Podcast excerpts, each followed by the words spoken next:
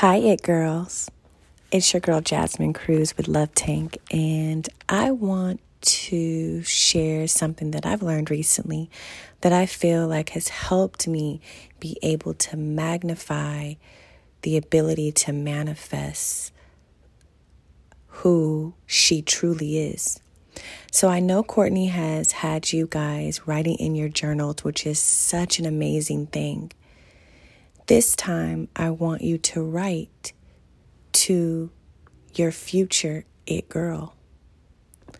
I want you to dig deep into yourself, analyze all of the things that you don't want for her, and I want you to start and sit in this moment as you write this letter.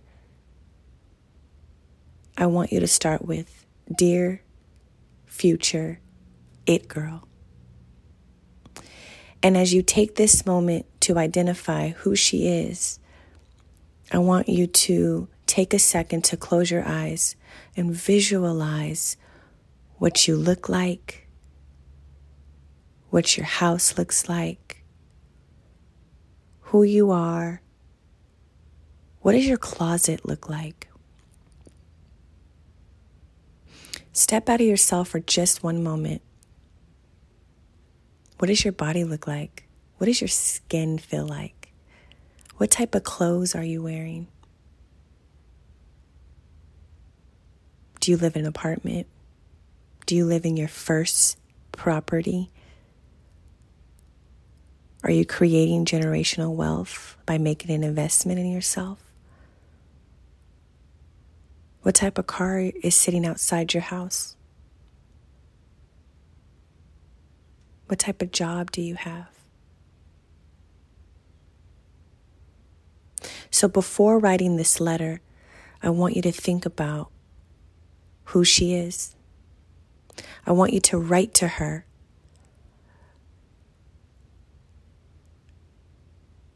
Write to your future it girl the most important things you can do in life is to be able to demand your power with your mind, your heart, and your soul.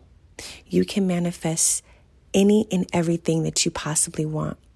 If it's love, if it's a career, if it's just inner peace, doesn't have to be lavish always. It can just be simple as peace in your life. The visualization aspect of it is very key because it really puts you in that moment of your future self. And when you do things like that, you're creating this imagery in your mind that can come to pass. It's so powerful. So now, after you've written this letter to yourself, I want you to rip it out. But first, take a picture. Rip it out. I want you to fold it up and go grab an envelope. Address it to yourself, the future it girl. Put your address, put a stamp. Don't waste time.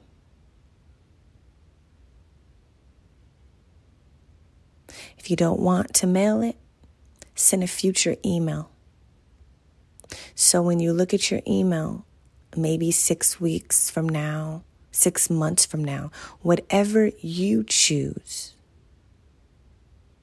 identify what you written down for yourself, for your future self, for your future goals. And when you receive that email or you receive that letter, hold yourself accountable.